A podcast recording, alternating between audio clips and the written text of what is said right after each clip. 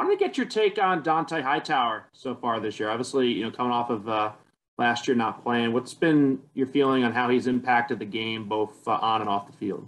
Yeah, I'll start with off the field. You know, he's definitely taken on a leadership role. Obviously, being voted a captain uh, by his peers, but really just mentoring the younger guys and even guys who have played in different systems.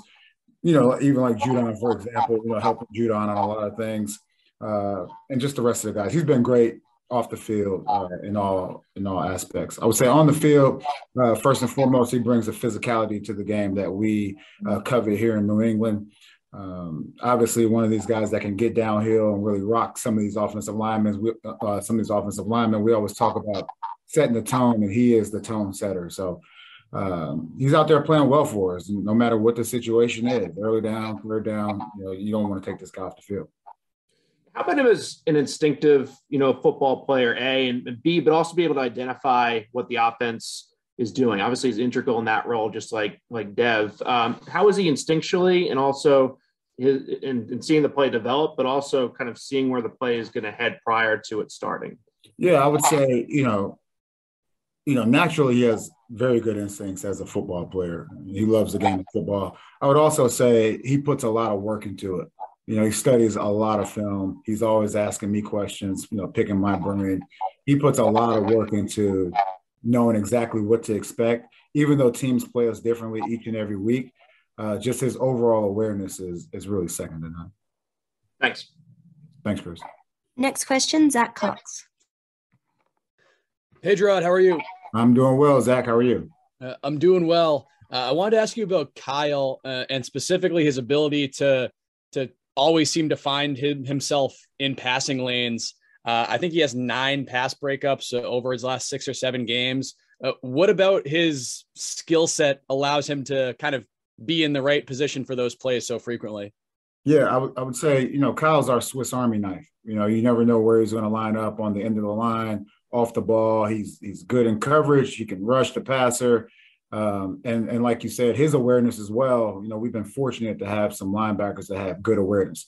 And in some of those pass breakups, you know, it comes through film study, obviously, but also just hearing what the quarterback is saying. He does a good job, you know, putting those pieces together, knowing what to expect, and his anticipation uh, is very good. So he's one of these players where you know it may not always show up on the stat sheet, but he is a very good linebacker uh, however you want to classify him. I mean, he really doesn't fit in, in, into any bucket. It's just a guy that can do it all. Next question, Jim McBride. Hey, Jerod, how are you? I'm doing uh, well, Jim. How are you? Good, thanks. Uh, I wanted to ask you about Ja'Whaun Bentley and just uh, you know how do you describe him? He seems to me like the kind of like the old school, you know, you know, downhill, you know, head crashing uh, linebacker, and, and what you've seen from him this year, and kind of his improvement in, in pass coverage as well.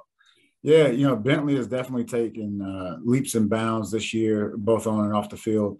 On the field, he's another one of those guys who's a tone setter, you know, and he follows the rest of those guys. But I'll also say he leads in his own way. You know, he's also taken on more of a, a vocal leadership role in that room uh, as well. But this guy comes to work each and every day ready to go uh, with great energy. Uh, the younger guys feed off of him. The newer guys feed off of him. And I'm not just talking about the linebacker room. I'm talking about just defensively as a whole. Um, he does a great job uh, controlling the front.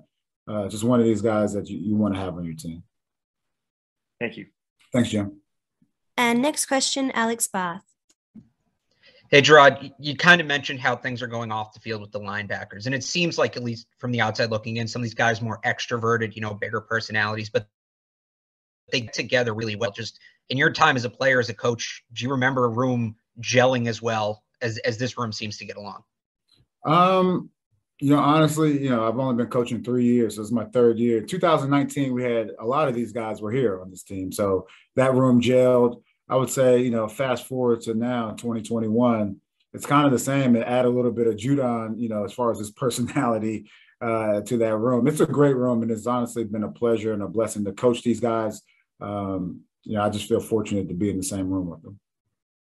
But they're they're definitely like these guys. I'll say one more thing. These guys like they they genuinely enjoy one another, which I think is just a beautiful thing. Um, you know, you don't have to beg these guys to watch film together. They want to watch film together. You know, they want to to just talk ball. And I appreciate guys who, you know, going through the draft process and things like that, guys who just love the game of football and not just from a high level, but just the X's and O's. And really, you look across the board, all of these guys, and you know, Jamie included.